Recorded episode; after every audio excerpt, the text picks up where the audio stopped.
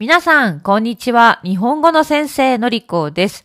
今日は何について話そうかなと思って、日本のニュースの記事や BBC ニュースの記事などいろいろ読んでいたんですね。でも、ほとんどがコロナのことばっかりでちょっと悲しい。まあ仕方がないですね。でも、そんな中でびっくりするようなニュースを見たので、それについて話してみたいと思います。今日お話しするニュースですが、車についてです。ニュースの内容なので、難しい言葉がたくさん出てきます。でも頑張って聞いてみましょう。私のサイトにはトランスクリプト、言葉のリストがあります。ニュースは BBC ニュースで見ました。これはカナダのアルバータ州で起きた事件です。アメリカテスラ社の電気自動車を自動運転していたカナダ人の男性が自動運転中になんと昼寝をしました。しかもシートを後ろに倒して昼寝をしていた。昼寝をしている間、車は自動運転で時速 140km 以上のスピードで走っていたそうです。その男性は危険運転という罪で逮捕されました。びっくりするニュースですね。テスラをはじめ自動運転ができる車はもう世の中にありますね。そして開発を進めているので未来では車の中で寝ていても車が安全に自動運転してくれるということは大丈夫になるでしょう。でも、今のところテスラの電気自動車はレベル2というレベルだそうです。このレベル2というのは自動運転中であってもドライバーは常に注意を払って対応できる状態で両手をハンドルに乗せておくことが義務付けられているそうです。つまり、両手をハンドルに乗せておかなければいけないんですね。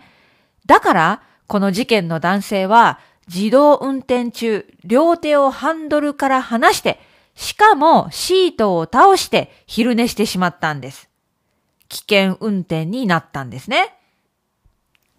車の開発がどんどん進んでいるので、近い将来、自動運転中、昼寝をする。違うことをする。例えば本を読むとか、そういうこともできるようになるのかもしれませんね。え以前、他のエピソードの中で話したことがありますが、私はドイツのミュンヘンに旅行に行った時に、BMW のミュージアムに行ったんですね。そのミュージアムでも一つの展示会場は電気自動車や未来の車についてたくさん展示をしていました。とても興味深い内容だったんです。さて、この事件に関わった警察のコメントを読んでみます。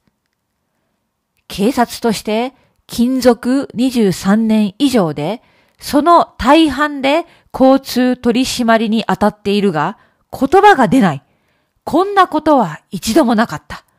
もちろん、以前はこんなテクノロジーはなかったが、この気持ちわかりますね。誰だこんなにスピードを出しているのはと思って車を見ても運転席に誰もいない。見えない。なんてことがあったら本当にびっくりすると思います。実はこの自動運転中の車は男性が寝ている間どんどんスピードを上げたそうなんですね。それはこの車の前に他の車がなかったということで、勝手に判断してどんどん速いスピードで走っていったそうです。どんどんとスピードを勝手に加速していなければ、もしかしたら男性は途中で起きて警察に捕まるっていうことはなかったかもしれませんね。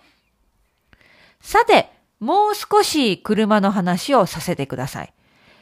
私は車の免許を持っているけれど、車を持っていないので運転することがありません。我が家には旦那さんの車が1台だけあります。その車は少しずつ古くなっているので、来年か再来年には買い替えが必要かなと思っています。そこで皆さんに質問。買い替えるなら、電気自動車を購入すべき？電気自動車は本当に環境にいいのでしょうか？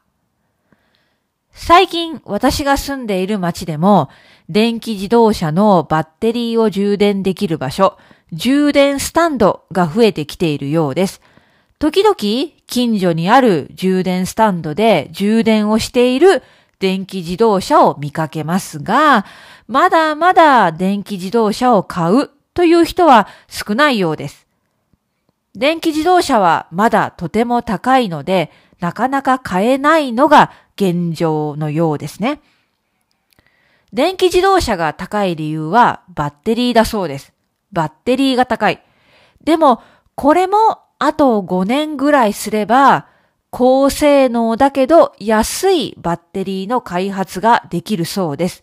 だから、電気自動車の新車の値段も今後下がっていくと予想されています。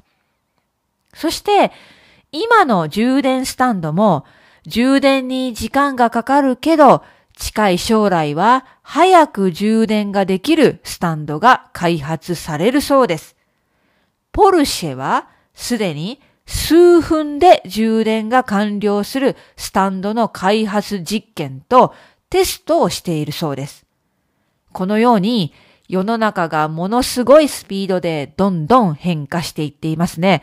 だから、あと5年や10年で自動運転車や電気自動車は普通になっていてもおかしくありませんね。はい。